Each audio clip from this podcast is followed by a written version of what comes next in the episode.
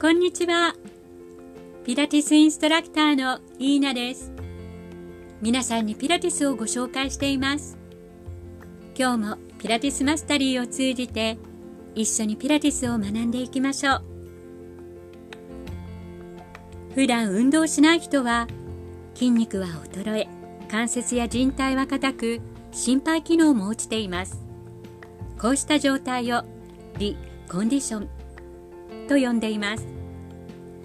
運動不足の方はご自分のリコンディションが干渉するまでは筋肉や関節の錆をゆっくりと落としていくようなローインパクトの運動から始めるのが良いでしょう。普段から運動している人でも体幹は安定しているか手足や柔軟に動いているか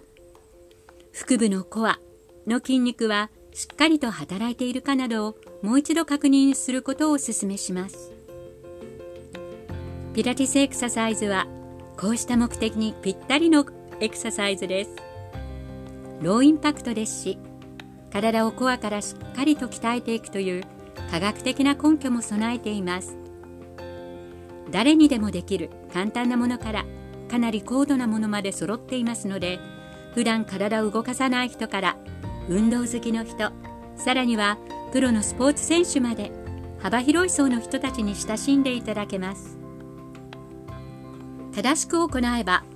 とても安全で効率の良いエクササイズです。はじめはコアのインナーマッスルを使う感覚を覚え体の動きを感じる取るためのボディアウェアネスから始めます。この感覚が身についたら次はアウターマッスルを使うエクササイズに進みさらに手足の運動を加えていきます。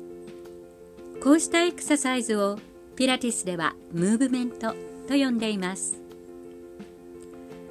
コーディネーション能力を磨き全身の神経と筋肉の強調を図っていきます。ムーブメントにも初心者から中級者さらには上級者向きなエクササイズが用意されています。準備運動やエクササイズ後のクールダウンにはストレッチを組み合わせていくと良いでしょう。ぐいぐいと力任せに伸ばしていく昔ながらのストレッチではありません。ここで行うのは筋肉を痛めることのないゆっくりと自然に伸ばしていく優しい方法です。エクササイズの途中や最後に呼吸を整えストレッチ効果も兼ねたレストポジションを行うのも効果的です。エクササイズのポジションは立ったり座ったりうつ伏せに仰向けとバリエーションが豊富で寝転がって手足を伸ばせるスペースがあればどこでもできるのがマットピラティスです。コアがしっかりと安定する正しい呼吸法と体の使い方を覚えたらエアロビクス運動や筋トレなど好みの運動を上手に組み合わせていくと良いでしょう。もちろんピラティスエクササイズを欠かさず行って常にコアのインナーマッスルを錆びつかせないようにしましょう。コアこそが運動の基本なのです。